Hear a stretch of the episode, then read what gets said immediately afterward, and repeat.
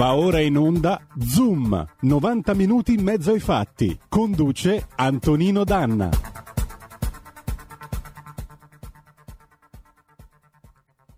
Amiche e amici miei, ma non dell'avventura, buongiorno, siete sulle magiche, magiche, magiche onde di RPL, questo è Zoom, 90 minuti in mezzo ai fatti, nella versione, ahimè, ristretta di questo giovedì 14 ottobre eh, dell'anno di grazia 2021, che dire di più, voglio salutare in plancia comando, visto che il tempo è poco, voglio salutare in plancia comando il nostro... Roberto Colombo, fidato nocchiero delle nostre scorribande radiofoniche.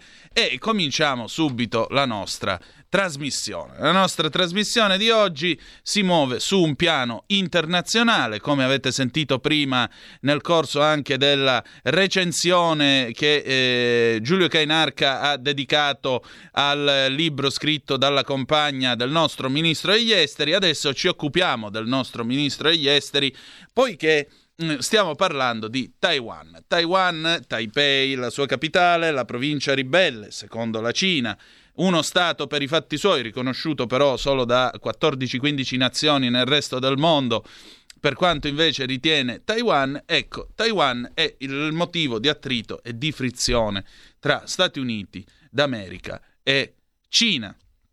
In questi giorni, voi sapete, c'è stato uno eh, diciamo una serie di eh, provocazioni che sono state effettuate eh, dalla Cina nei confronti di Taiwan perché i caccia cinesi eh, hanno più volte violato lo spazio aereo di Taiwan e questo naturalmente crea, genera una situazione abbastanza eh, provocatoria. Xi Jinping, il nuovo grande timoniere della Cina attuale, promette un'annessione pacifica di Taiwan alla Cina, ma eh, il clima, oltre a ricordare, come vi dicevo eh, prima nell'anteprima, il 1914, a me ricorda anche una situazione molto simile a quella dell'ottobre 1962 a Cuba. Eh, che cosa farà? Il vecchio e stolido Biden, ahimè, l'incapace Biden che ha dimostrato tutta la sua inettitudine, peggio di Jimmy Carter. Io pensavo che peggio di Jimmy Carter ci fosse solo Obama, invece lui è riuscito a fare peggio di Carter e Obama messi assieme. Ecco, l'inetto Biden che cosa farà? Eh, ci sarà una confrontation nelle acque di Taiwan, ci sarà eh, una presenza militare americana così i cinesi potranno vedere la manovrabilità delle navi americane, i mezzi che portano a bordo, le armi che imbarcano e così via. Quindi, come vedete, le opzioni sono tante. Oppure Biden non farà niente e questo rafforzerà la sicumera di Pechino, perché, come sapete, chi pecora si fa e il lupo se la mangia, ovviamente. E allora, tutto questo è oggetto di una discussione, di una conversazione che ho avuto ieri pomeriggio con Gian Andrea Gaiani, il direttore di Analisi Difesa, www.analisidifesa.it. Vi invito a seguire eh, il eh, suo sito, che peraltro sta oggi stesso, è riunito a Roma con un altro think tank che si sta occupando appunto della crisi di Taiwan. Ma prima di dare il via alla nostra conversazione, Roberto, ci vuole una bella colonna sonora perché naturalmente parlando di tutto questo non possiamo che gioire, peraltro, e questo Kainarka spero ve lo abbia detto nel corso della rassegna stampa, oggi eh, il buon Enrico Ruggeri ha detto che quelli che facevano la musica alla fine degli anni 70, la musica leggera e un po' stupidotta, era tutta gente preparata, facendo il nome di Donna Summer, di Barry White compagnia bella.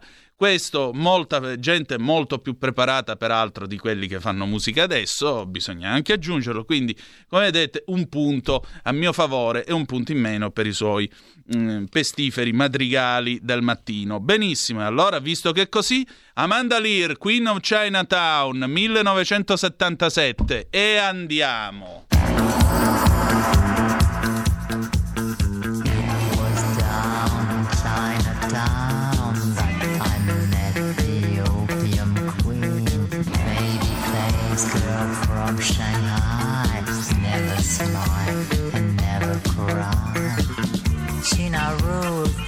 The world down in Chinatown.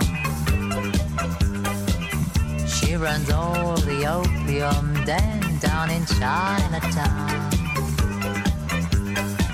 Bring her your gold, bring her your worries. And when life gets a bit too dreary to stand, give a ring to the Queen of Chinatown.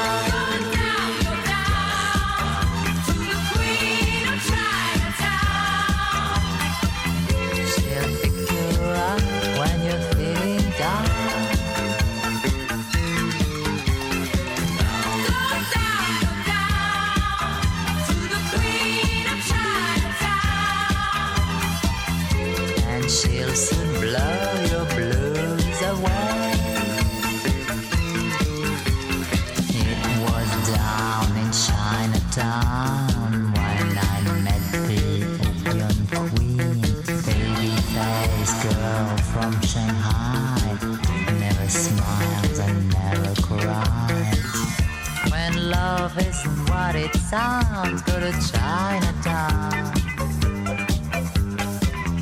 When your friends have let you down, go to Chinatown. When life is pain, when love is sorry, and it gets more than you can possibly stand. Give a ring to the Queen of Chinatown.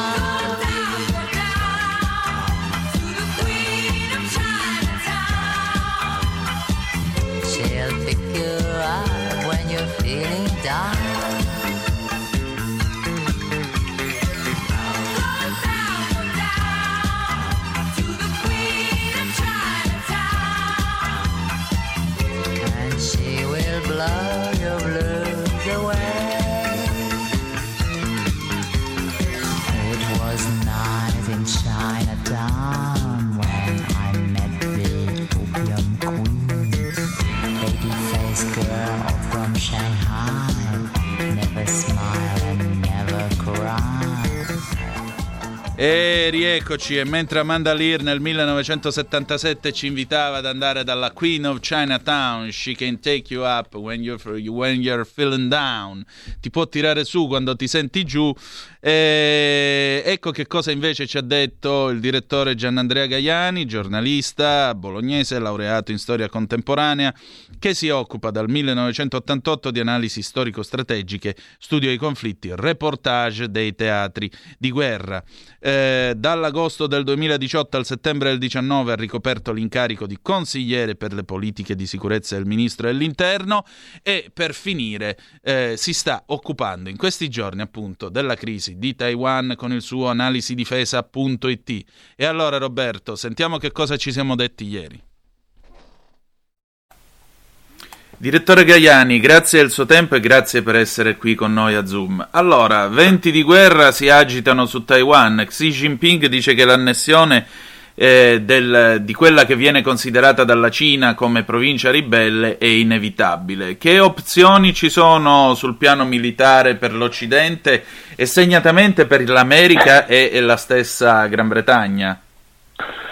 Ma intanto eh, periodicamente la Cina comunista eh, aumenta le sue pressioni su Taiwan, che appunto viene considerata una provincia ribelle che dovrà essere eh, riunita alla madrepatria, quindi alla Cina continentale, alla Cina comunista. Succede in questo periodo che anche in virtù di una, di, di, cioè, diciamo, questa crisi si inserisce in questo momento anche nel braccio di ferro in atto non solo lì, ma in altre zone del Mar Cinese meridionale fra Cina e Stati Uniti e i paesi di quella zona. Noi sappiamo che la rivendica il controllo su gran parte degli arcipelaghi di quel mare e che sono rivendicati o controllati anche da altri paesi e l'America e la Gran Bretagna rivendicano invece il fatto che quelle aree marittime sono di libero attraversamento, quindi non sono soggette alla sovranità cinese. In questo contesto eh, la, l'escalation della tensione con Taiwan è anche di, di, tipo militare, anche se Xi Jinping ha detto sempre più, più volte, anche recentemente, che l'annessione dal suo punto di vista dovrà essere fatta in modo Pacifico. Eh, ovviamente il governo di Taiwan, che in questo momento è anche un governo nettamente nazionalista, eh, rivendica il, il, il, suo diritto a, a, opporsi anche con le armi a un'eventuale provocazione cinese, che peraltro è in atto. Nei primi di ottobre, nei primi cinque giorni, oltre 150 aerei militari cinesi hanno sconfinato la, la zona di difesa aerea che, di Taiwan, che è un'area eh, dello spazio aereo che Taiwan considera una sorta di linea rossa. Nel momento in cui qualche aereo cinese lo attraversa, la difesa aerea di Taiwan entra in allarme perché è consapevole che in caso di attacco cinese i tempi di reazione dovrebbero essere molto brevi, dovranno essere molto brevi perché l'isola di Taiwan dista a meno di 200 km dalle coste della Cina. Ecco, mi sembra che la situazione che si, ven- che si, sta venendo a creare sia molto simile a quella di Cuba dell'ottobre del 62. Mi sembra anche che Biden si trovi davanti a un dilemma non da poco, perché mentre le provocazioni appunto con i raid aerei di Pechino si susseguono, gli inglesi hanno mandato in zona di questi tempi sia un loro cacciatorpediniere, ora non ricordo il nome, e da quelle parti ha incrociato anche la portaerei Queen Elizabeth II, quindi la loro nave ammiraglia. E gli americani in tutto questo io credo che si trovino davanti a un dilemma doppio. Cosa fare? Concentrare mezzi attorno a Taiwan e alzare quindi la sfida, ma anche esporre i propri mezzi, diciamo così, a una sorta di test d'assaggio, perché così possono vedere la manovrabilità delle navi, le armi che portano, eccetera, eccetera, eccetera, oppure non fare niente e quindi dare a Pechino la sicurezza, la finta sicurezza di poter agire come meglio crede nei confronti di Taiwan. No, credo che tra l'altro eh, cinesi e americani conoscono molto bene le prestazioni delle rispettive unità navali e dei, dei, mezzi aerei perché si fronteggiano da tempo in quelle acque, non solo intorno a Taiwan, ma in tutta la zona che va dal Giappone a, a, agli stretti del, dell'Amlese, insomma quelle acque contese. E credo che l'America abbia, eh, mantenga quell'impegno che ha sempre mantenuto. L'ultima grande fornitura di armi americane a Taiwan risale all'amministrazione Trump, quindi poco, poco tempo fa, l'anno scorso, e l'America mantiene un impegno a difendere eh, Taiwan, che però non è più l'impegno che aveva negli anni 50, negli anni 60, in cui l'America diceva se, se, la Cina attacca Taiwan noi entreremo in guerra contro la Cina, perché gli Stati Uniti riconoscendo la Cina comunista, come del resto anche le Nazioni Unite, insomma noi oggi abbiamo nel mondo soltanto 15 piccoli paesi che riconoscono Taiwan, sia Taiwan che Pechino pretendono di essere l'unica vera Cina e quindi di, una riunificazione improbabile per Taiwan, quindi il fatto che Taiwan possa riprendersi il resto della Cina, più eh, probabile, anche se difficile da ipotizzare, un assalto cinese a Taiwan, però la Cina si fa forte di un riconoscimento diplomatico che riguarda tutto il mondo, di fatto, insomma i paesi che riconoscono Taiwan sono pochi. L'America, dopo aver riconosciuto la Cina comunista, ha comunque sostituito quel patto di mutuo intervento, di mutua alleanza militare, di mutuo soccorso militare che esisteva fino alla fine degli anni 70 con Taiwan, con una, una legge sulle relazioni fra Stati Uniti e Taiwan che impegnano l'America a eh, impegnarsi anche appunto militarmente e politicamente per difendere Taiwan in caso di attacco. Questo non significa automaticamente che l'America entri in guerra contro la Cina per difendere Taiwan. Su questo punto eh, si gioca tutta la questione della deterrenza. La Cina sta alzando l'escalation militare, americani e britannici mh, eh, insieme ai loro, nuovi, ai loro, alleati, che poi sono quelli de, della seconda guerra mondiale, penso all'Australia, in particolare alla Nuova Zelanda, ma a cui si sono uniti nel contrasto alla Cina anche l'India e il Giappone, e, mh, fanno muro con due organizzazioni, l'AUKUS, eh, costituita recentemente, continente che unisce Stati Uniti, Gran Bretagna e Australia, e il Quad che vede insieme Stati Uniti, India,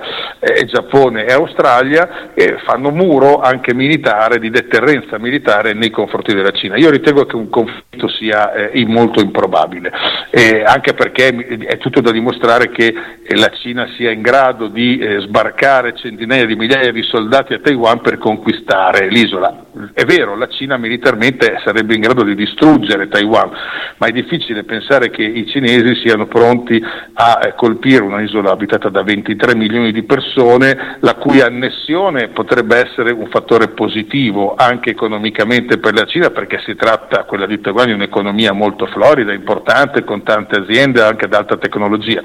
Distruggere Taiwan non credo sia un obiettivo, eh, un obiettivo neanche perseguibile negli interessi di Pechino, senza contare che eh, un'eventuale azione bellica di Pechino contro Taiwan eh, porterebbe a eh, una crisi internazionale, sicuramente anche con sfaccettature militari eh, senza precedenti. Più probabile, io ritengo, come abbiamo scritto anche su Analisi Difesa, che eh, la Cina continui l'escalation militare magari con delle provocazioni rivolte ad alcune piccole isole che appartengono al territorio nazionale di Taiwan, ma che si trovano a pochissimi chilometri dalla costa della provincia cinese paese del Fujian, eh, alcune addirittura a due chilometri, altre a una decina di chilometri, quindi insomma molto facilmente raggiungibili da, dai bombardamenti anche d'artiglieria cinesi o che potrebbero essere oggetto di un colpo di mano, di un tentativo di colpo di mano cinese. In, inoltre sul piano militare eh, non va dimenticato che le truppe di Taiwan non hanno mai combattuto eh, una guerra e neppure quelle cinesi. Di fatto eh, la Cina dopo il conflitto del Vietnam, col Vietnam negli anni 70 e quello con l'India addirittura nel 62 non ha più affrontato operazioni belliche eh, su vasta scala, né soprattutto la Cina ha mai maturato un'esperienza in operazioni anfibie, cioè di sbarco in grande stile eh, e questo in qualche modo è un limite che potrebbe influenzare anche, anche le valutazioni su un'eventuale opzione militare che io appunto ritengo improbabile. Ma insomma, militarmente parlando, la Cina è una tigre di carta, direttore? No, la Cina è una grande potenza anche nucleare, la Cina ha creato, costituito una forza navale di tutto rispetto, molto moderna, ma detto questo, per invadere un'isola abitata da 23 milioni di abitanti e difesa da quasi 200.000 soldati che possono contare su un milione e mezzo di riservisti mobilitabili e che combatterebbero per difendere le loro case, beh, insomma un'operazione del genere sarebbe ardua per chiunque, eh, anche per gli stessi Stati Uniti che rimangono l'unica superpotenza globale. Eh, quindi diciamo, la, la, la, capacità militare cinese esiste, nel Pacifico si sente, eh, soprattutto sul piano aereo e navale, ma detto questo affrontare una, la conquista di di, di, una, di, una, nazione di 23 milioni di abitanti è, è, è, tutto un altro paio di maniche e poi insomma, le conseguenze sarebbero eh, veramente importanti anche sul piano delle relazioni internazionali e quindi anche sul piano economico. Non ci dimentichiamo che l'importanza di Taiwan e anche degli altri arcipelaghi che la Cina contende con i paesi della regione come le Filippine, eh, la Malesia eh, e il Giappone sono importanti per, le, per gli aspetti strategici per le risorse che vi sono nel sottosuolo marino, ma soprattutto sono importanti da tanto tempo per le rotte che, vengono, che attraversano queste, queste, zone del Mar Cinese meridionale e tutti i rifornimenti di petrolio, la gran parte del petrolio necessario alle grandi e sviluppate economie del Giappone o della Corea del Sud arriva dai paesi del Medio Oriente, del Golfo attraversando quel, quel mare. Per i cinesi controllare il mar cinese meridionale significa poter minacciare le rotte di rifornimento petrolifero energetico, quindi molto importanti, di due grandi competitor, di due grandi rivali come il Giappone e la Corea del Sud, che sono entrambi alleati degli Stati Uniti e questo insomma ci completa un quadro, un quadro strategico e geopolitico che è molto complesso e dove le, diciamo, l'escalation, la capacità di usare la forza militare per creare un'escalation della tensione, gioca un ruolo assolutamente rilevante. Direttore, in tutto questo il nostro paese può avere delle ricadute a livello geopolitico nella zona? Quali sono i nostri interessi lì? Beh, diciamo che l'Italia, come Euro- nell'ambito dell'Unione Europea, ha preso l'impegno di aumentare la sua presenza navale in, in quella regione, quindi tutta l'Europa ha deciso di farlo eh, è possibile presto vedere anche gruppi navali italiani che eh, saltuariamente, non in maniera stabile, attraversino quelle acque. Il principio è quello di mantenere, che è poi quello dettato dagli Stati Uniti e dagli altri paesi anche della regione del Pacifico, è aumentare una presenza navale internazionale che sottolinei la libertà di navigazione nello stretto che separa Taiwan dalla Cina, nel, che quindi è considerato quindi, eh, acque internazionali liberamente percorribili e non, e non, acque cinesi come vorrebbe Pechino e, e tutta la zona degli arcipelaghi del, del Mar Cinese meridionale. È una forma di presenza militare che ha un importante significato politico perché eh, significa eh, ammonire la Cina che la comunità internazionale o almeno l'Occidente è pronto a mostrare bandiera per sostenere le rivendicazioni dei paesi della regione, rivali di Pechino, che sottolineano l'importanza che in quelle acque vi sia la massima libertà di navigazione e non vi sia il dominio militare e politico cinese.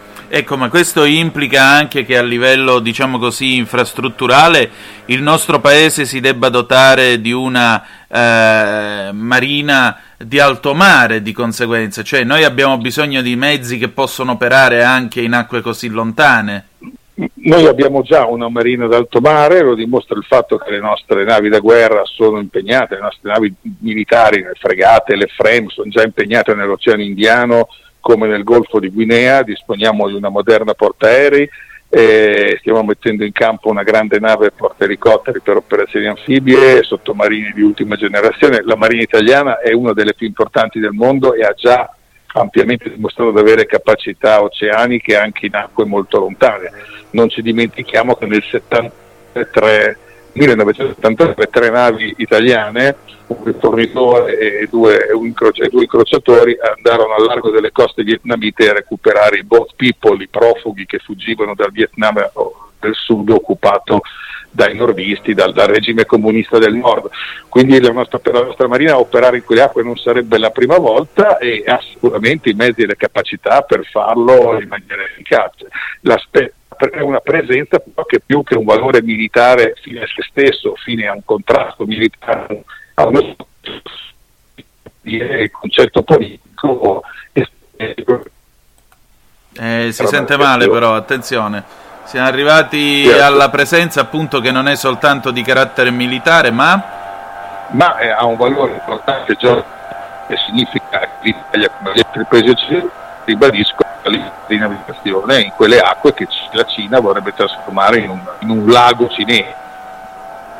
Certo. Direttore, senta, ma eh, la strategia del filo di perle che è stata implementata sotto Obama, eh, delle basi che sono appunto dislocate attorno alla Cina, più l'accordo AUKUS e così via, ma non, una, non può essere visto da Pechino come una provocazione e quindi anche un tentativo di accerchiamento? Il futuro appartiene a chi fa squadra. Le radio italiane si uniscono per giocare la partita da protagoniste. Nasce l'app Radio Player Italia. 140 stazioni in una sola rete. Scegli la tua preferita e ascolta il suono perfetto del digitale. Gratis, senza registrazione, senza interruzioni. Compatibile con tutti i device. Le notizie, la compagnia, la musica scelta da chi la ama, la conosce e la vive. Scarica Radio Player Italia. Il futuro batte con la radio nel cuore. Anche RPL è disponibile su Radio Player Italia.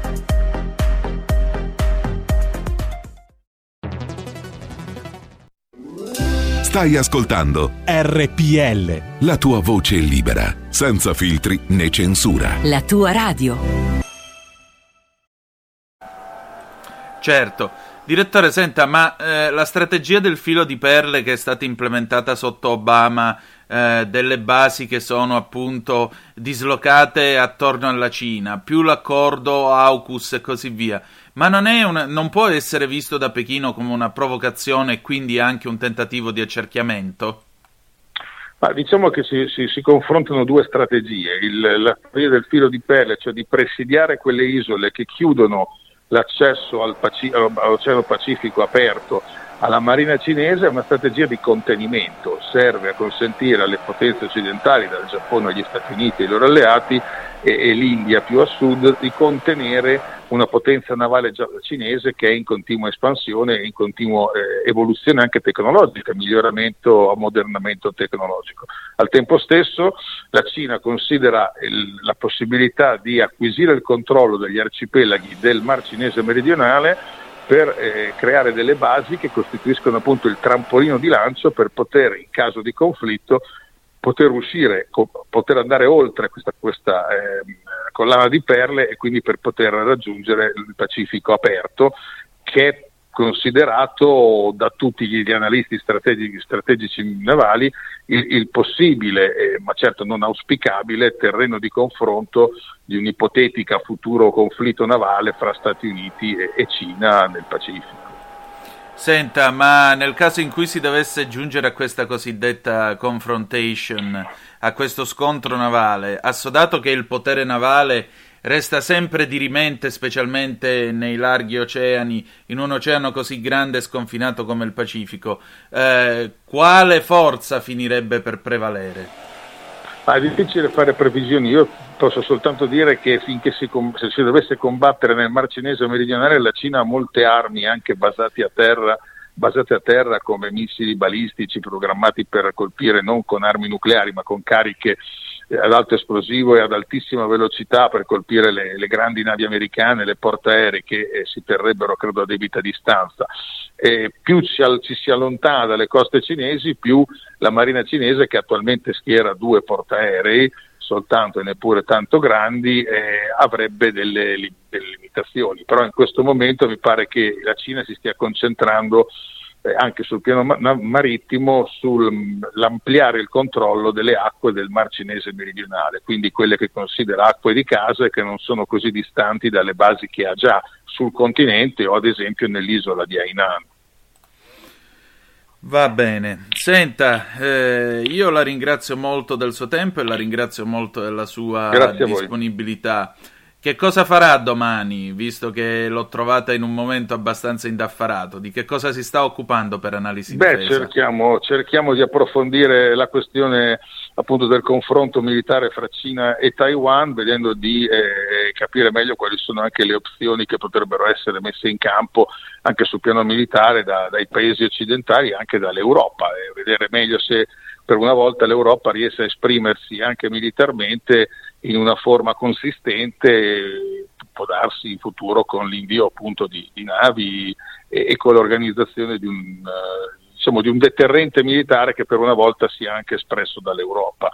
Il, credo che il problema vero di questa crisi sia legato al fatto che la Cina, dopo la sconfitta americana in Afghanistan, eh, approfitta di un momento di debolezza degli Stati Uniti. Gli Stati Uniti stanno lacerandosi sulle responsabilità di questa sconfitta afghana, è un momento di debolezza degli Stati Uniti ed anche della Nato che è stata sconfitta in Afghanistan e questo momento di debolezza ovviamente vede i rivali cinesi approfittarne. E come è sempre successo anche durante la guerra fredda fra Occidente e Unione Sovietica, eh, lago della bilancia, diciamo, l'equilibrio che scongiura il conflitto è legato alla deterrenza che si riesce ad esprimere. In questo momento l'impressione che hanno molti e che ho anch'io è che l'Occidente e gli Stati Uniti non siano più in grado di esprimere una deterrenza convincente e su questo anche chi si occupa di queste cose come facciamo noi di analisi di difesa dobbiamo lavorare con, con molta attenzione e, e, cercando di capire quali potranno essere gli sviluppi. Grazie direttore. A voi. E rieccoci, siete di nuovo sulle magiche, magiche, magiche onde di RPL. Questo è Zoom, 90 minuti in mezzo ai fatti nell'edizione del giovedì, oggi eh, ridotta perché alle 11.30 cederemo come sempre la linea a Fabrizio Graffione per la Lega Liguria. C'è poco da dire, il, eh, il direttore Gaiani è convinto che questo scontro armato tra eh, Pechino e eh, Washington non ci sarà. E quando dico Pechino e Washington intendo anche i loro alleati. E tutto sta nel, nella sicumera, diciamo così, nelle false sicurezze che possono essere ingenerate nell'avversario dal comportamento abbastanza debole del presidente attuale degli Stati Uniti d'America, uno che eh, forse dovrebbe, avrebbe dovuto adottare una linea un po' più dura per quanto riguardava la situazione della gestione politica internazionale, ma ahimè gli Stati Uniti d'America con Biden eh, stanno mostrando di nuovo un periodo di debolezza e giustamente, come osserva il direttore Gaiani, in questa nuova guerra fredda, quando gli Stati Uniti d'America mostrano la loro debolezza, gli avversari, perché ora gli avversari sono due, non, sono, non è più uno solo e sta a Mosca, ora l'avversario è sia Mosca che soprattutto Pechino. E mettiamoci pure Teheran e Pyongyang, gli avversari si fanno naturaliter molto più baldanzosi e nel farsi molto più baldanzosi l'identità americana, il coraggio americano, l'audacia americana vanno a farsi friggere perché quando hai un presidente vanescente come, eh, come Joe Biden inevitabilmente poi il prestigio stelle strisce va a farsi benedire. Gli esempi storici non mancano, il più clamoroso 1977-1981, vi vorrei ricordare che sotto Carter gli Stati Uniti d'America si fecero umiliare dai Pasdaran di Khomeini che assaltarono l'ambasciata americana di Teheran e tennero in ostaggio per 444 interminabili giorni 52 eh, tra personale diplomatico e personale di servizio dell'ambasciata Yankee. Per sommo sfregio i 52 ostaggi dell'ambasciata americana di Teheran vennero liberati il 20 gennaio dell'81 a mezzogiorno, cioè quando ebbe giurato il successore di Carter, che lo sconfisse in maniera umiliante alle elezioni del novembre 1980, ovvero sia Ronald Reagan. Lui sì che ha fatto la storia. E allora, mm, 0266203529 se volete intervenire, 346 642 7756 se volete inviare le vostre zappe. Abbiamo ancora un paio di minuti, dopodiché abbiamo un uh, appuntamento oggi mh, mm, molto, molto dolce, direi, con eh, Gemma Gaetani, la nostra ragazza di campagna, perché oggi si parla di pistacchi. E ha scritto un pezzo lunedì veramente, veramente particolare, devo dire la verità, perché mi, mi, io non mi aspettavo onestamente di leggere... Mm, alcune cose sui pistacchi e sulla pistacchiella, come, eh, come la chiama lei, questa nuova crema spalmabile al pistacchio e effettivamente sono rimasto piacevolmente sorpreso. Quindi avremo modo poi di approfondire le virtù del pistacchio nel corso della nostra conversazione con Gemma 0266203529 per il telefono oppure 346 642 7756 Roberto, nel mentre entriamo in contatto con la nostra Gemma e vediamo se c'è qualche... Sì, forse c'è una telefonata. Sì, pronto chi è là? Ciao Antonino, sono Marco da Mantova. Oh, carissimo, dimmi tutto. Ma gli americani la parte del, tra virgolette, vincitore l'hanno fatta soltanto forse con gli, con, eh, con gli peoni pelle rossa, perché ovviamente erano all'epoca molto più militarmente evoluti. Beh, anche con noi l'hanno fatta la parte sì, dei bene, vincitori. Bene, bene, la seconda guerra mondiale sì, ma da, da, lì, dalla Corea al Vietnam eh, a tutte le altre campagne militari le hanno prese da tutti. Ma adesso il problema, adesso, il problema è ancora più grave, perché tu sei un giornalista e quello che dirò sicuramente lo saprai, io mi, mi, mi baso su articoli che ho letto, ma con l'ingresso della Cina nel WTO, gli americani hanno lasciato la Cina, gli hanno detto tu produci al posto dell'Europa perché ci costi di meno e noi ti facciamo diventare la potenza economica, ma la potenza finanziaria rimaniamo noi. Il problema è che la Cina adesso ha in mano il debito pubblico americano. Gli americani non la possono fare la voce grossa con i cinesi, perché i cinesi stanno già tenendo bloccato mezzo mondo. Ci sono navi da, navi da carico nei porti cinesi che sono ferme lì e quindi la Cina ormai si è presa praticamente il pianeta, le terre rare le ha in mano al 97% la Cina, tutto quel materiale che serve alla green economy, green, al, al, sogno verde di Greta, ce l'ha in mano la Cina, se eh. la Cina non, non, ci dà più quelle terre, quelle terre rare, per dire anche il rame delle turbine eoliche, per ogni turbina eolica, l'ho letto, eh, ci chiama, ha bisogno di 29 tonnellate di rame e il rame chi è, lo, chi è che lo, produce o perlomeno chi è che lo estrae? non, non, si inquina, però l'Europa, si sta, l'Europa e l'Occidente si sono suicidati con le proprie mani e quindi io dubito che un eventuale intervento militare cinese a Taiwan qualcuno si sposterebbe più di tanto, perché la Cina ti ricatta e questa è la situazione. Noi siamo, abbiamo lasciato alla Cina la, la possibilità di produrre e noi semplicemente di vendere e la Cina adesso se ne sta approfittando ed ha ragione, perché come hai detto te, chi pecora si fa, il lupo se lo mangia. Ti saluto Antonino, grazie, ciao. Un abbraccio, ciao. È anche vero che però questa strategia del debito è una MAD, Mutual Assured Destruction eh, potente esattamente come l'equilibrio degli arsenali nucleari, perché eh, nel momento in cui la Cina prende e fa fallire gli Stati Uniti d'America che vengono spianati e ci fanno un parcheggio, perché appunto detiene buona parte del debito pubblico americano, è altrettanto vero che anche Pechino viene spianata e ci fanno un gran bel parcheggio, perché? Perché non ha più nessuno, non ha più il suo primo acquirente, il primo mercato che può invadere e, cui, e nel quale può vendere qualsiasi cosa. Quindi attenzione perché in realtà anche qui siamo, siamo mezzi e mezzi, siamo in una situazione di equilibrio del terrore, stavolta finanziario. Poi immaginate a catena che ricadute ci sarebbe su tutto l'Occidente, che cosa succederebbe se solo Pechino provasse a strozzare Washington usando l'arma del debito pubblico. E a giocare con queste robe poi succede l'impossibile. Ma veramente la guerra dei mondi viene dopo. E adesso, ladies and gentlemen, ho il piacere di avere in collegamento direttamente dalle colonne di salute e benessere su La Verità, la bravissima Gemma Gaetani, la nostra ragazza di campagna.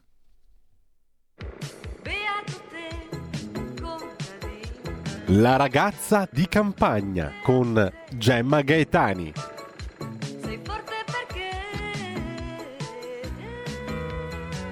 Oh, Gemma carissima, buon giovedì e ben trovata. Ciao, ben trovato. Io purtroppo non ti vedo, non so perché non ti vedo, vedo solo me. In effetti un... io vedo solo te nella diretta Facebook, è vero. un grande spazio nero, mi sento un po' in notizia. 2001 nello spazio. Comunque, a parte questo, Roberto, possiamo alleviare la solitudine mediatica di Gemma perché in effetti c'è solo lei con questo buco nero tutto attorno. Purtroppo no, Antonino, perché si tratta di una videochiamata Skype, quindi non ti vede ah, perché non sei con Skype però è alle mie spalle nel video. Chi ci sta guardando in questo momento vede mh, mm, tutti, ah, in questo okay, caso solo, Ge- solo, Gemma perché stiamo inquadrando solo lei, ma è una scelta, All tra right. poco potremo inquadrare entrambi. Va bene, allora poi magari inquadriamo entrambi. Eh, Gemma, mi hai, mi hai colpito con questa espressione che hai usato, poi francamente io sono rimasto piacevolmente sorpreso dal pezzo che hai pubblicato lunedì. Eh, diciamolo subito, tu dici in apertura, la crema dolce di pistacchio e la nuova Nutella. E questo mi ha un po', mi ha un po spiazzato, devo dire la verità. Tu parli anche di pistacchiella, come mai? Sì, perché, beh sì, poi ci possiamo divertire a dare dei nomi finto commerciali che chiaramente non esistono perché il nome vero è crema di pistacchio, pasta di pistacchio, qualcuno lo chiama anche burro di pistacchi. E, e, io ho detto che è la nuova Nutella, la Nutella 2.0, perché ho l'impressione che sia così, perché eh, sono un'osservatrice, diciamo, interessata, perché io amo moltissimo il pistacchio, veramente tantissimo, sono golosa di pistacchi. E quindi conosco, sono molto attenta a tutto quello che, che vedo. E ho notato a un certo punto comparire eh, questa crema spalmabile al pistacchio, crema dolce al pistacchio e così via, e in contemporanea avevo già notato che comunque il pistacchio pistacchio diventava l'ingrediente principe dei ripieni di queste colombe, eh, panettoni che più volte anche qui abbiamo chiamato yeye, no? per dire sì. questi che hanno i ripieni che non dovrebbero avere, però ce li hanno, ce li hanno al pistacchio, al limoncello, a tutta una serie di gusti che sono che vanno a comporre appunto colombe e panettoni assolutamente irrituali perché non dovrebbero proprio avere ripieni. Ho notato che nel tempo c'è stato il boom del limoncello, se ci hai fatto caso, cioè ancora c'è, però non, non, non, è che ci perseguita il limoncello, invece il pistacchio è veramente dappertutto e questo mi ha colpito eh, nelle ricette degli chef, le ricette sperimentali de- delle persone a casa, uno dice va, faccio, faccio la pasta col pesto di pistacchio perché chiaramente la crema esiste anche in versione non dolce, quindi non è tanto una crema, è un vero e proprio pesto, un, un, un, nel senso di pisto, cioè sono i pistacchi frullati. D'altronde tutta questa frutta secca, i semioleosi si prestano benissimo ad essere ridotti a burro, proprio a burri, eh, che poi possiamo appunto anche chiamare impropriamente creme, proprio perché contengono moltissimi oli. Questa è la loro caratteristica ed è, è per questo motivo che si conservano a lungo ed anche per questo motivo che noi intervenendo No, meccanicamente possiamo poi ottenere la, la, crema. E questo mi ha colpito molto perché se ci pensi invece tempo fa vent'anni fa, trent'anni fa, che ormai sembrano 3.000 anni fa, invece il pistacchio lo potevi trovare né gelato, sì. se andavi in gelateria e prendevi il classico del gelato al pistacchio, o to all'interno della mortadella, in quella mortadella che eh, nella versione appunto della mortadella che ha i grani di pepe e, e, e i pistacchi. Quindi mi ha molto colpito questa cosa, tanto che anche una, la ragazza che ha vinto Bake Off del 2019 aveva, aveva, perché, aveva creato questi cookies col cuore morbido alla crema di pistacchi, perché poi una volta, diciamo, come possiamo dire, una volta che hai tirato giù l'argine, quindi non c'è più solo la Nutella, ma c'è pure la nuova versione, allora c'è la nuova versione di tutto. Mm. Quindi cookies che per esempio non sono dei biscotti tipicamente ripieni, sono invece ripieni e, e, i famosi Grisbee, erano i, ripie- i, biscotti ripieni con la crema di nocciola, allora che si fa? Si fa la versione fatta in casa dei Grisbee e in più gli cambiamo anche il ripieno, anziché la nocciola, la crema di nocciola li riempiamo con, con il pistacchio. Eh, a parte questo però questa mania diciamo tutta contemporanea che, che poi eh, brucia secondo me arg- tutto que- questo modo di, di, fare anche di rapportarsi no? brucia un pochino le cose perché poi noi non sappiamo niente del pistacchio non sappiamo che è un ingrediente per esempio il, il pesto di pistacchi esiste e ci si condisce la pasta in Sicilia esiste da, da tempo un pesto di tipo salato che loro, che loro fanno lì quindi sono le, le abbiamo dato anche la ricetta delle busiate eh, delle, bu- delle, no, non l'abbiamo dato, abbiamo dato quella delle pappardelle. In ogni caso è un pesto che si usa tradizionalmente. Questo perché? Perché il pistacchio, e purtroppo secondo me tanti di quelli che comprano le creme non lo sanno e farebbero bene a saperlo, è un vero e proprio orgoglio italiano.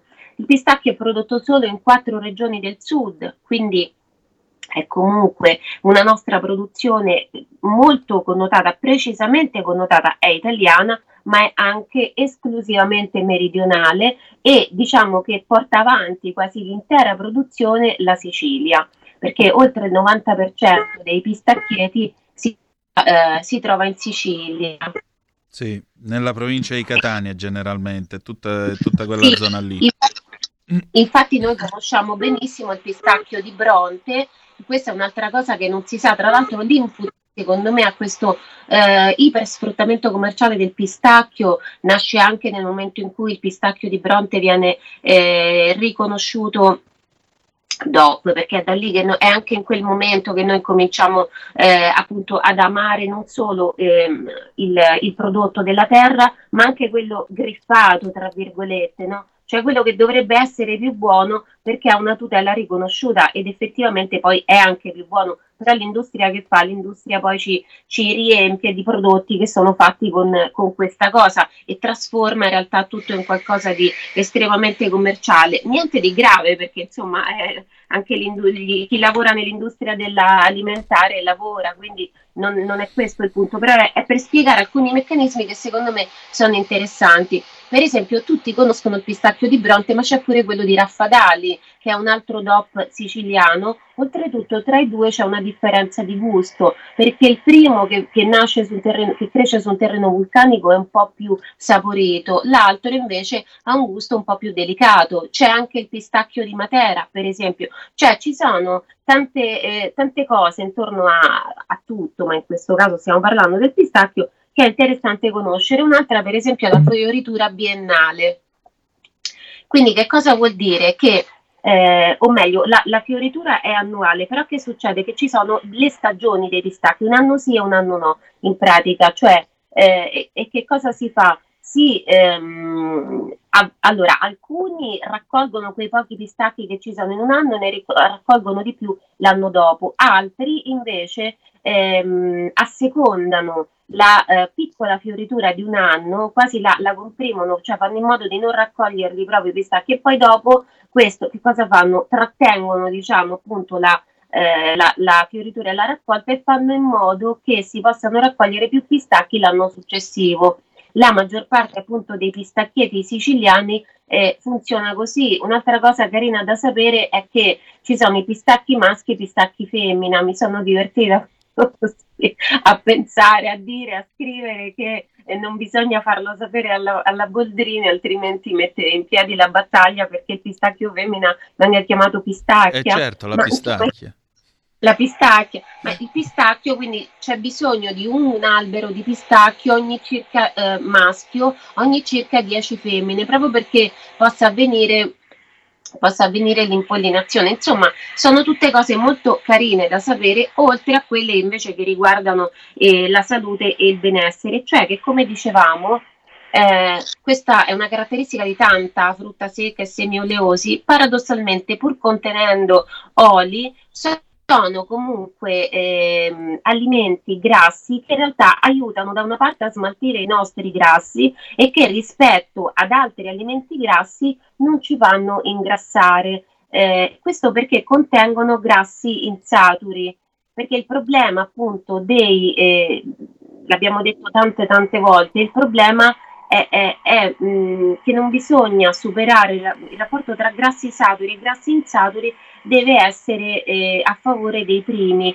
Quando è a favore dei secondi, allora si ingrassa più facilmente, tra virgolette, intossichiamo di più, eh, di più l'organismo. Quindi i pistacchi sono ottimi, oltre che da mangiare nelle creme, eh, certo non bisogna esagerare della crema dolce di pistacchio perché è molto dolce. Le critiche che abbiamo fatto nel tempo alla, eh, al, al, contenuto di zucchero appunto della crema di nocciole e cacao vanno fatte anche a queste creme qui. Quindi non bisogna esagerare se uno ha problemi di sovrappeso o di diabete, magari no, non le deve neanche toccare però a parte questo il pistacchio invece il consumo ideale virtuoso del pistacchio è quello di mangiare così eh, vengono consigliati una ventina di pistacchi al giorno.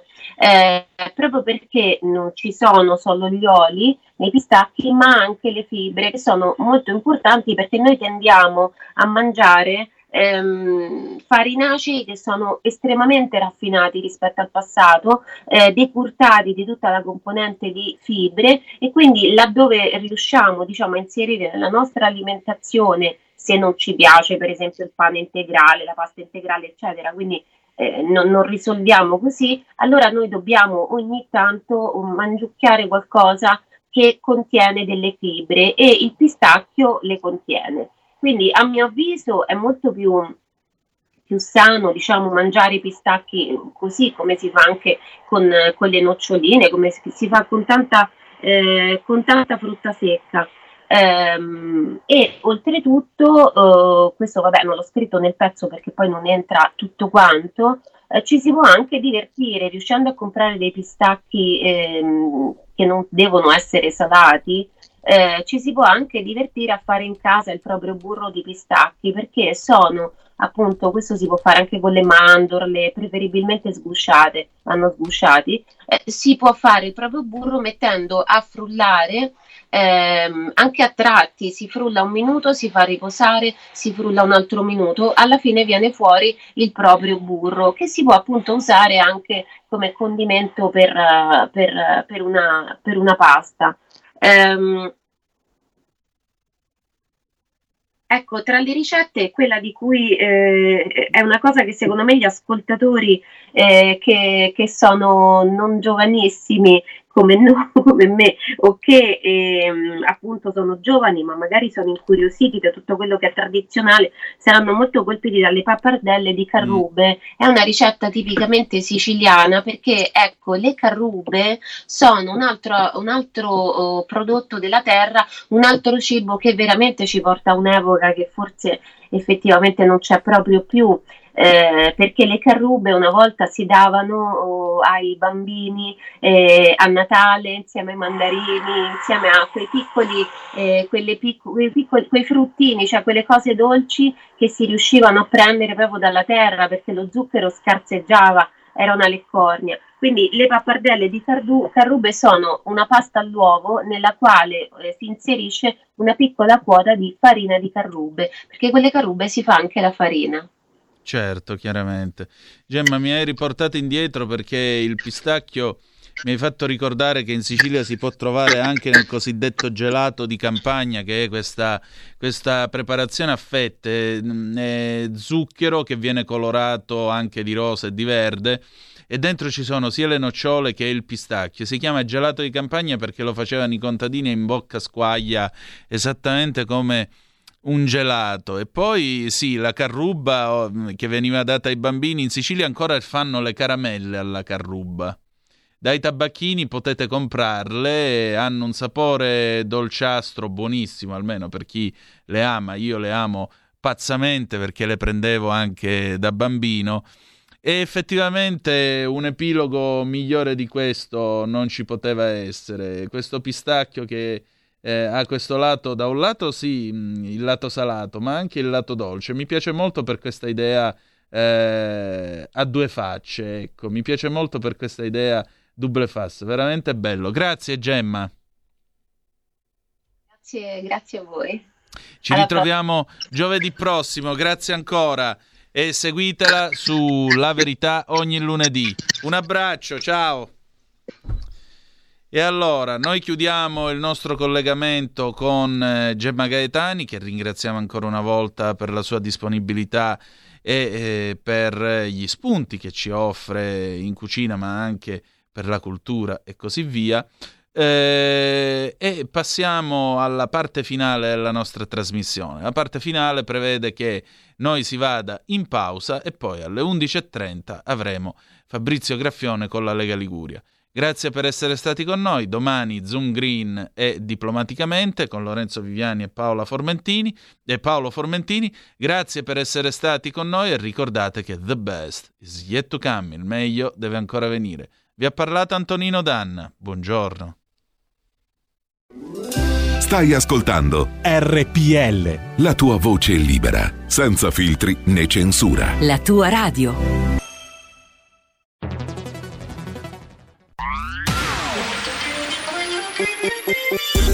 Suono così non l'hai mai sentito baby. Da Plus molto più di quello che credevi. Programmi, musica, multimedialità.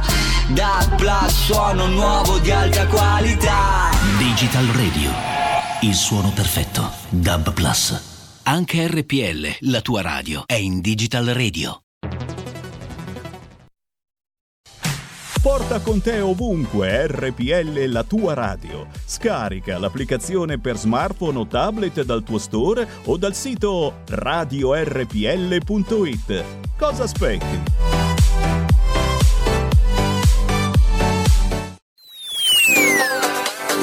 Cosa aspetti? Sostieni la nostra radio. Abbonati andando sul sito radiorpl.it.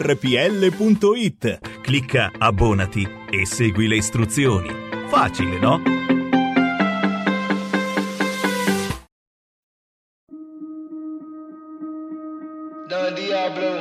And we survive the thunder and escape the hunger. And sometimes I wonder how we got the.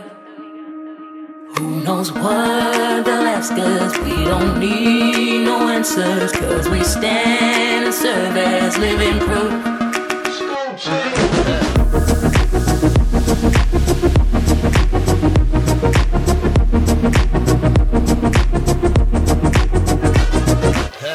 man are done. Catch me ballin' out in London. Tom Brady with the paper, I go Super Bowl Sunday. You son, bold, crazy, running to the hundreds. I keep my neck on my wrist at least a hundred. Hood nigga with the money and they loving it. She got comfortable, she called me by my government.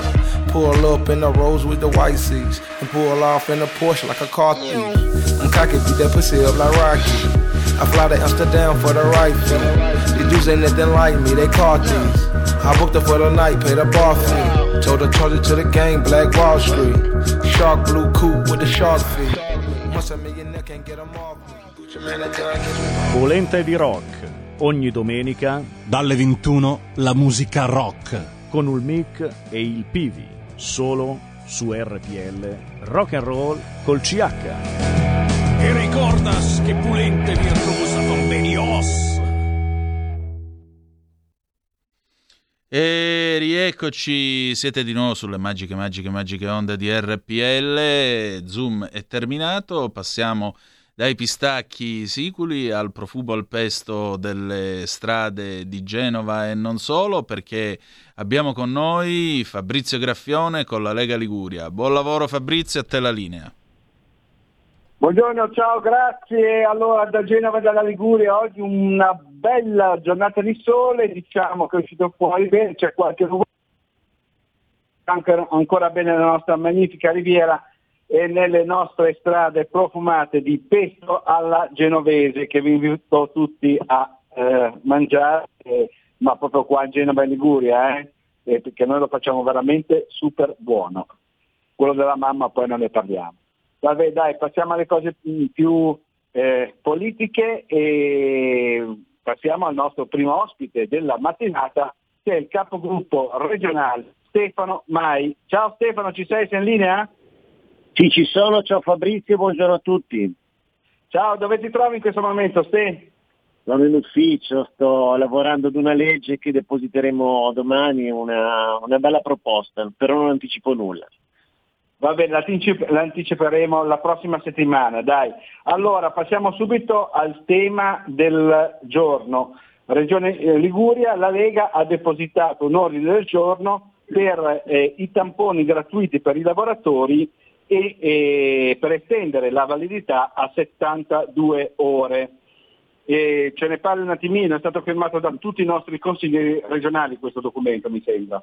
Assolutamente sì, Beh, eh, un po' sulla scia di quello che hanno chiesto i nostri governatori, i governatori della Lega, delle regioni, ehm, eh, recentemente, no? nei, nei, giorni scorsi come abbiamo potuto leggere, e eh, una proposta che comunque è supportata da, anche da altri governatori non Lega, quindi pensiamo che possa essere un qualcosa di buon senso. Quindi noi abbiamo voluto anche stimolare Regione Liguria, quindi il Presidente a eh, portare avanti quella posizione, quindi sostenere la proposta delle, delle, delle regioni eh, che eh, sostanzialmente prevede per andare incontro alle, alle esigenze della, della, popolazione, dei non vaccinati, del, delle imprese soprattutto, prevede eh, alcune cose. Tanto chiediamo l'estensione della validità del tampone. Attualmente sappiamo che 48 ore eh, per il eh, rapido e 72 per il molecolare, quindi noi chiediamo l'estensione, poi ci dirà la comunità scientifica quanto, quanto estenderlo, però noi pensiamo che sia un qualcosa eh, di importante che possa essere fatto. Ehm, e poi eh, permettere alle imprese di potersi organizzare autonomamente, ovviamente eh, appoggiandosi anche sulle farmacie per l'esecuzione dei test eh, dove ci siano ehm, situazioni critiche, nel senso che eh, ci risulta, e eh, notizie anche giornalistiche recentissime, eh, visto che domani, da domani ci sarà, decorre l'obbligo di eh, avere Green Pass per potersi recare al lavoro, quindi ci saranno criticità. Ci sono già delle farmacie che hanno difficoltà a effettuare i tamponi, ci sono farmacie al collasso letteralmente e quindi noi chiediamo che le aziende possano essere messe nelle condizioni di potersi organizzare eh, supportati appunto dal, da, eh, da, da farmacie locali. E poi ovviamente chiediamo anche che il governo garantisca almeno due tamponi gratuiti ciascun, alla settimana a ciascun lavoratore. Crediamo che, eh, insomma, il, visto, che, eh, visto, che, per tenere il Green Pass eh, è previsto non solamente il vaccino, non solamente diciamo, il periodo da, da quando si è eh, guariti dal, dal, Covid, ma è previsto anche il tampone, tampone negativo, quindi noi, visto che è uno strumento che il governo sta riconoscendo, chiediamo che, eh, di andare incontro alle famiglie e ai lavoratori in questo senso. Eh, speriamo che possa essere ovviamente accolta, noi ne discuteremo a breve in Consiglio regionale. Ecco, però io eh, come giornalista, de- per dovere di cronaca, devo riportare un'agenzia che è uscita proprio stamattina in cui sembrerebbe che Totti non ci senta. Allora, su Canale 5 ha dichiarato il tampone gratuito è contro la filosofia di questo procedimento, cioè uno strumento di sanità pubblica che è totalmente gratuito, è a disposizione di tutti nel giro di poche ore, si chiama vaccino. Poi visto, ha spiegato che garantire il tampone gratuito vorrebbe inficiare il provvedimento sul Green Pass che è stato preso. Insomma, si è un po' smarcato, mi sembra, dalle posizioni sì, de, sì. degli altri Sì, l'ho letto, ma eh, in realtà la posizione un po' eh, nelle settimane scorse eh, la conoscevamo. Eh, ovviamente speriamo che possa ritornare sulla sua, sulla sua posizione, nel senso che eh, nella conferenza delle regioni possa mm, andare incontro alla proposta che molti governatori stanno facendo. Del resto se eh, il governo non ha, dec- non ha scelto di mettere, rendere questo vaccino obbligatorio ci sarà un motivo, quindi noi siamo per la libera scelta, se un cittadino decide di non vaccinarsi, non, non deve essere un estremista Novax che va a fare dei casini nelle piazze, ma eh, è giusto che ciascuno di noi possa scegliere se farlo o meno, c'è lo strumento tampone, noi chiediamo quindi di agevolare questo strumento. Ascolta un attimo, allora passiamo da un tema nazionale e regionale a un tema diciamo, locale savonese. Allora, ballottaggi al comune di Savona, il più importante comune della Liguria che va al voto al ballottaggio. Com'è la situazione Stefano? Ma la situazione, diciamo, siamo usciti dal primo turno ehm, eh, secondo, secondo, schieramento, il primo è quello di raggruppamento di sinistra, anche la volta scorsa, ricordo, elezioni comunali di Savona, siamo andati a ballottaggio, eh, le, le, sinistre non erano unite e questa volta hanno deciso di unirsi. Eh, abbiamo un distacco avevamo al primo turno un distacco di 2600 voti eh, dal, dal, diciamo, dal, raggruppamento di sinistra, eh, con apparentamenti ed accordi pre eh, diciamo, ballottaggio eh, su carta ne avremmo recuperati la metà, quindi sostanzialmente su carta ci mancherebbero 1300 voti. Il dato che però eh, è saltato all'occhio è che il 48% della cittadinanza non è andata a votare. È anche vero che noi lunedì abbiamo eh, avuto un maltempo che ha imperversato su buona parte della Liguria, specie la provincia di Savona e anche devastato alcune zone dell'entroterra savonese, ma anche di Savona. Quindi può darsi che anche l'allerta meteo abbia giocato a, a sfavore e quindi non abbia eh, permesso ad alcuni di, di, andare a votare. Quindi noi quello che stiamo facendo è cercare di eh, chiedere ai savonesi di andare al voto, anche perché se noi dovessimo perdere malauguratamente, oltre il danno sarebbe la beffa, perché nel 2016, quando abbiamo conquistato il comune, abbiamo ereditato un bilancio sull'orlo del default, 30, 32 milioni di ammanco se non erro.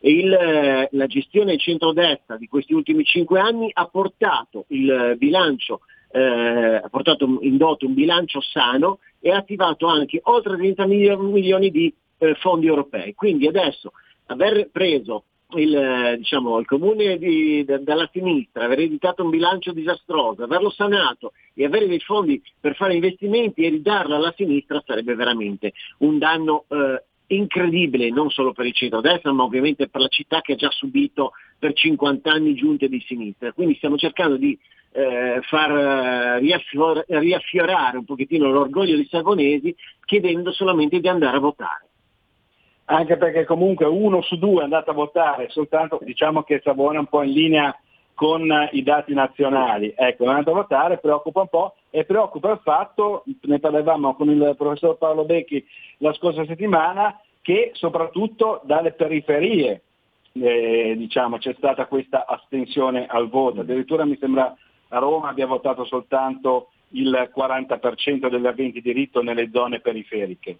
Eh, purtroppo questo sì, è un dato che abbiamo visto anche a livello nazionale, però ovviamente su una città così importante come Savona eh, noi riteniamo che sia un danno per eh, per la società, voglio dire, è giusto che ciascuno legittimamente possa mh, mm, scegliere il suo sindaco, perché è troppo semplice dire ah sono stanco della politica, dicono tutte le stesse cose, poi non fanno eccetera, però ricordiamoci che Savona ha già vissuto 50 anni di sinistra che ha portato un bilancio in default, quindi mettendo, eh, andava a mettere le mani nelle tasche dei cittadini, il centrodestra ha tratto bilancio e ha risorse da attivare per fare investimenti nei prossimi cinque anni, quindi noi per forza dobbiamo dare continuità all'amministrazione di centrodestra avere nuovamente il centrodestra a governare la città di Savona, perché è una città che è stata abbandonata, una città che merita, una città che deve riconquistare il suo ruolo eh, a livello regionale, il suo ruolo prioritario a livello regionale. Benissimo, ti ringraziamo ancora, ti auguriamo buon lavoro e buona giornata. Ciao Ste. Grazie, ciao a tutti, buona giornata a voi. Ciao, grazie ancora al nostro capogruppo regionale Stefano Mai in diretta da Regione Liguria. E adesso passiamo al nostro secondo ospite della mattinata, che è il consigliere regionale Alessio Piana, che tra l'altro è anche presidente della terza commissione attività produttive. E eh, da Savona passiamo direttamente con Alessio Piana al Levante Ligure, Parco di Portofino, perché è successo un po' un fatto di cronaca eh, politica l'altra sera, un po' che ha lasciato, che ha lasciato un po' tutti perplessi. Allora Alessio ci sei? Alessio Piano è con noi proprio da questo momento. Buongiorno consigliere, benvenuto. Buongiorno Perfetto. a voi, grazie, buongiorno. Ciao Ale, dove ti trovi in questo momento? Ciao Fabrizio, buongiorno, sono in ufficio, sono in ufficio in regione eh, con la testa su un po' di scartoffio. Allora dicevo, fatto di cronaca politica, l'altra sera c'è stato il consiglio comunale di Rapallo e beh, e sul parco di Portofino il comune di Rapallo, in particolare la maggioranza che sostiene l'amministrazione Bagnasco, si è schierata contro il governatore della Liguria Giovanni Totti e contro Regione Liguria perché ha votato sì all'ampliamento del parco con i voti naturalmente contrari di quelli de, de, dei nostri consiglieri della Lega. E tu eri presente lì in eh, Consiglio Comunale, vero Alessio? Assolutamente sì, abbiamo seguito la cosa con grande attenzione fin dal principio e continueremo a seguirla insieme al collega Sandro Garibaldi ed anzi approfitto anche di questo spazio e di questa opportunità per ringraziare ancora una volta i nostri consiglieri comunali a Rapallo e, e l'assessore parte della, eh, della maggioranza che eh, in maniera coerente eh, hanno eh, preso le distanze da questo tipo di, di iniziativa.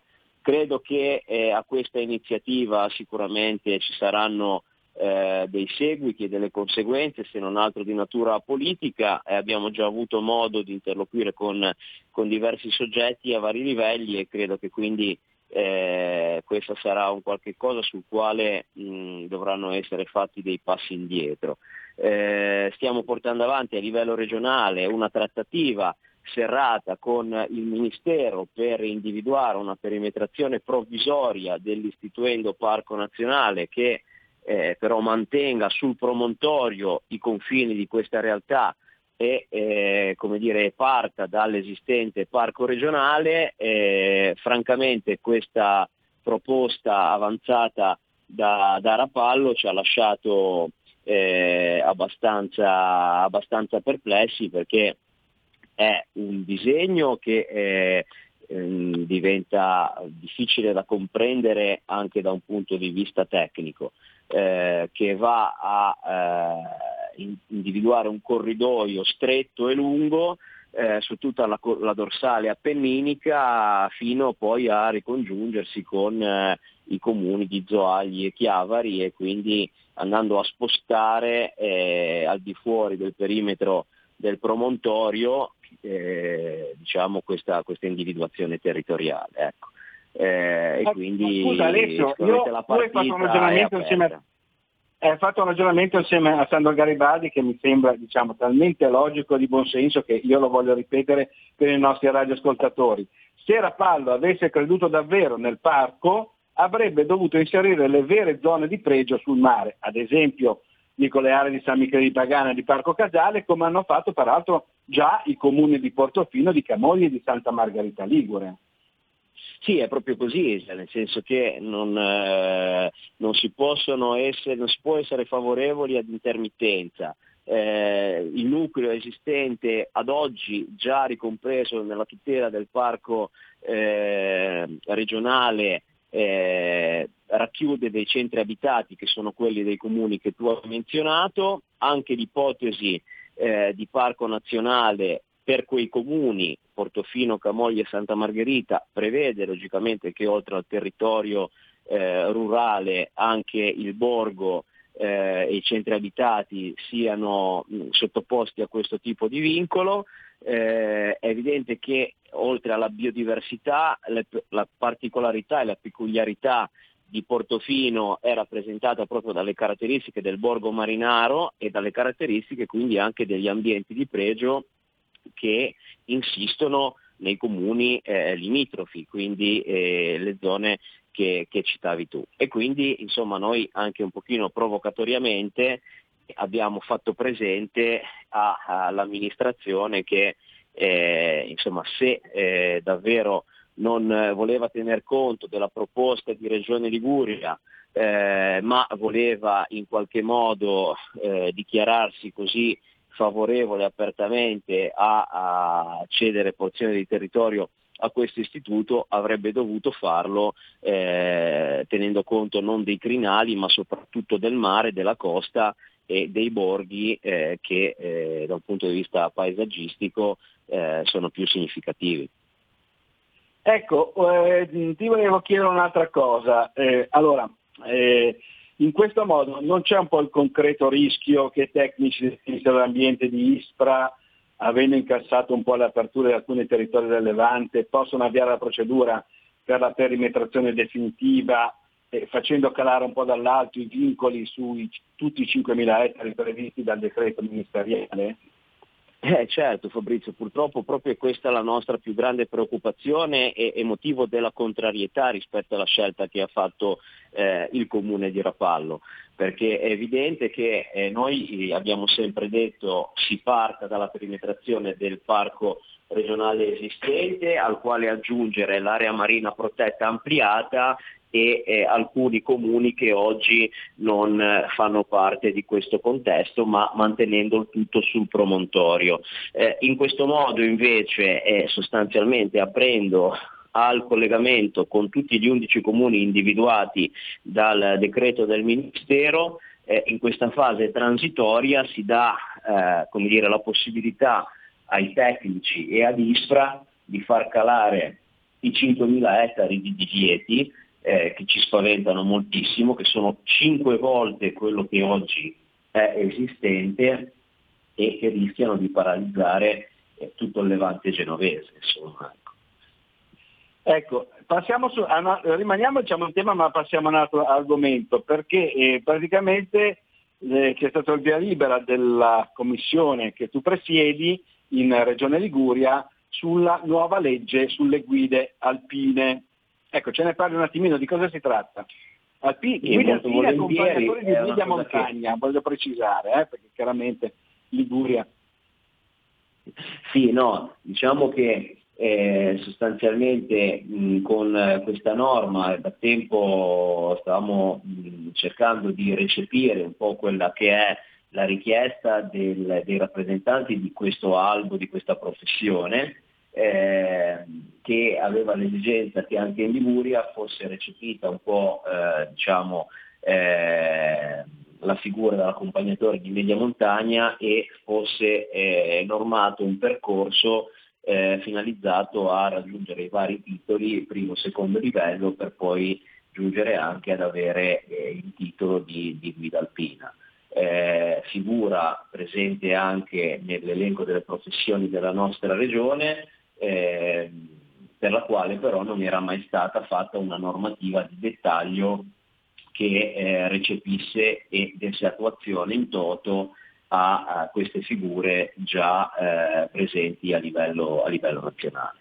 Quindi una volta che, come mi auguro presto possa avvenire, il Consiglio regionale si dovesse trovare ad approvare questa, questa norma, anche in Liguria ci sarà questa classificazione dell'accompagnatore di media montagna di primo e secondo livello e poi della figura del, della guida alpina. Quindi mettiamo un po' d'ordine nel, nel settore e eh, contribuiamo a eh, garantire per tutti i fruitori, i turisti e gli appassionati di figure professionali di altissimo livello che possano eh, offrire servizi di qualità eh, e, e, possano appunto anche come dire, ostacolare un po' un nascere di, di, di, di personaggi che magari si improvvisano e accompagnano persone senza averne titolo e senza essere qualificati. Chiarissimo, purtroppo il tempo è tiranno, dobbiamo chiudere, se ne riparleremo in un'altra puntata, intanto ti ringraziamo e ti auguriamo buon lavoro. Ciao Ale. Grazie a voi, buona giornata a tutti. Ciao, grazie ancora al nostro consigliere regionale, presidente della terza commissione attività produttive Alessio Piana e il nostro ultimo terzo ospite della mattinata, passiamo a Genova, stavolta è proprio l'assessore comunale alla sicurezza del comune di Genova, ovviamente eh, Giorgio Viale, che dovrebbe essere in linea. Ciao Giorgio. Ciao, buongiorno a tutti. Ciao, allora senti poi, è qualcuno dei, sociali, dei centri sociali alle Carcagna? Ma al momento, al momento, no, anche se insomma ce lo, ce lo aspettiamo. Diciamo che abbiamo ah, ah. compiuto da poco uno sgombero. Eh, lo so, lo so, difatti la mia era una battuta perché eh, come dobbiamo riferire ai nostri riportari, ai nostri radioascoltatori, finalmente a Genova c'è stato lo sgombero del centro sociale Terra di Nessuno nel quartiere di, della Gaccia, un quartiere già difficile, eccetera così, e, e sono anni che eh, sì, batt- c'è stata una battaglia legale che è andata avanti per, per diverso tempo, finalmente eh, diciamo, si è riusciti a ottenere questo, mh, questo via libera per lo sgombero e Giorgio Viale l'altro giorno appunto eh, insieme agli agenti della polizia locale e agli agenti delle forze dell'ordine che ringraziamo per il loro impegno eh, era presente allo sgombero e eh, mi sembra che tu abbia trovato una situazione lì dentro veramente di degrado assoluto. Sì, diciamo che l'area del centro sociale Terra di Nessuno è un'area fra un campo sportivo e una, un'altra area associativa verde. Al posto di trovarci di fronte a un giardino ben curato abbiamo rinvenuto una vera e propria discarica a cielo aperto fatta di carcasse di autovetture, eh, spazzatura di vario genere tipo, alcuna del, del, di questa molto pericolosa, tipo ad esempio le batterie delle autovetture abbandonate in mezzo alla boscaglia, e eh, per non parlare di una coltivazione di marijuana atta alla, alla vendita con tutto il necessario per, per produrre e smerciare eh, la droga all'interno di questo che eh, il PD definiva un centro culturale. Ecco, ehm, ci sono state delle criticità, perché appunto eh, chiaramente mh, diciamo, gli, gli, occupanti si sono un po' eh, ribellati, specialmente all'inizio, poi invece mi sembra che ci sia stata una trattativa e non ci siano stati scontri alla fine. Sì, all'inizio alle 6 del mattino ci siamo presentati e c'erano soltanto quattro occupanti all'interno del centro, eh, devo dire che non ci sono state particolari tensioni anche perché tantissimi esponenti politici, eh, del, soprattutto del, della sinistra cittadina, si sono presentati, hanno potuto accedere e eh, visto anche loro com'era la situazione, eh, diciamo che si sono anche abbastanza ritirati senza troppe lamentele hanno convinto gli occupanti ad adempiere a quanto appunto i giudici avevano stabilito per loro, e cioè andarsene via da quell'area e restituirla al comune e ai cittadini di Genova. Quindi adesso il nostro obiettivo è farla tornare un'area verde fruibile e soprattutto bonificarla da tutti i rifiuti che sono stati abbandonati. Perfetto, benissimo. Allora c'è tanto lavoro da fare, quindi auguriamo al nostro assessore comunale alla sicurezza Giorgio Viale. Buon lavoro e buona giornata. Ciao Giorgio. Grazie, buona giornata anche a voi. Ciao, grazie ancora all'assessore comunale alla sicurezza di Genova Giorgio Viale e proprio da Genova e dalla Liguria È tutto linea Milano da Fabrizio Graffione.